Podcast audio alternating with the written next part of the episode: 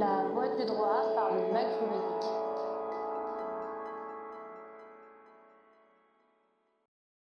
Bonjour et bienvenue sur La Voie du droit, votre podcast d'actualité juridique. Comme tous les 15 jours, nous vous proposons un podcast au format court avec le décryptage d'une jurisprudence.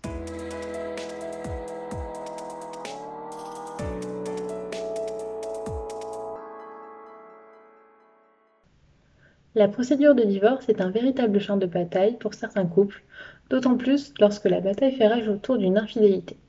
Bien souvent, se sent victorieux celui qui parvient à démontrer la faute de son conjoint, quitte à la prouver par tout moyen. De plus, le développement des nouvelles technologies de communication est tel qu'aujourd'hui ces modes de production de preuves s'invitent devant les juridictions lorsqu'il s'agit de démontrer un adultère. Dans cet épisode, je vous propose justement de revenir sur le rapport de proportionnalité des éléments versés pour preuve à une procédure de divorce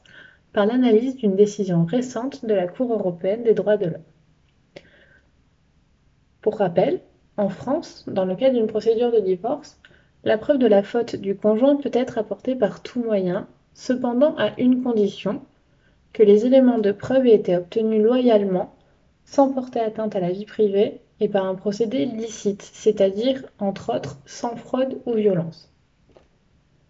La Cour européenne des droits de l'homme a cependant récemment nuancé cette position dans une affaire qui, intéressait un couple espagnol-portugais. Concernant les faits, une épouse de nationalité espagnole s'installe définitivement en Espagne avec ses deux enfants et saisit une juridiction du pays pour qu'en attendant le divorce, la résidence habituelle des enfants soit fixée.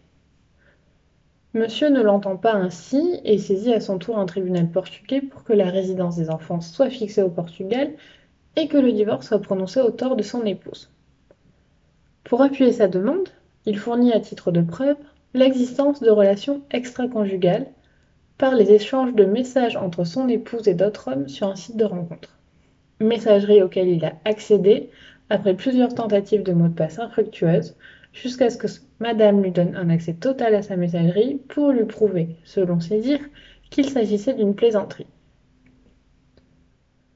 Pourtant, même si le juge chargé de prononcer le divorce ne tient pas compte de l'élément de preuve dans son jugement,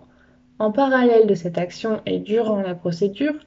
l'épouse qui avait porté plainte contre son époux pour violation du secret des correspondances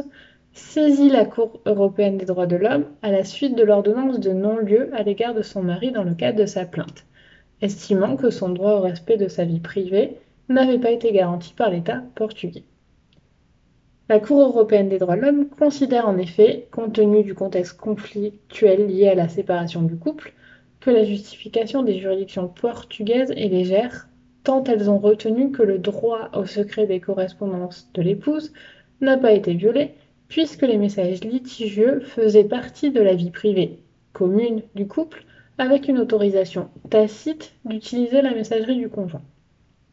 Pourtant, elle ne fait pas pour autant droit à la demande de l'épouse en retenant le critère de proportionnalité des éléments de preuve au vu de l'audience à laquelle ils étaient destinés. Pour la Cour, la production des messages était pertinente pour apprécier la situation personnelle des conjoints et de la famille et surtout, les messages n'avaient pas été divulgués que dans le cadre de procédures civiles à la publicité limitée. Ainsi, le droit au respect de la vie privée de l'épouse n'était pas violé, puisque compte tenu du cercle procédural très restreint, l'accès au public à ces messages l'était tout autant. Une chance que les arrêts de la Cour européenne des droits de l'homme soient anonymisés, compte tenu de la publicité faite sur cette affaire.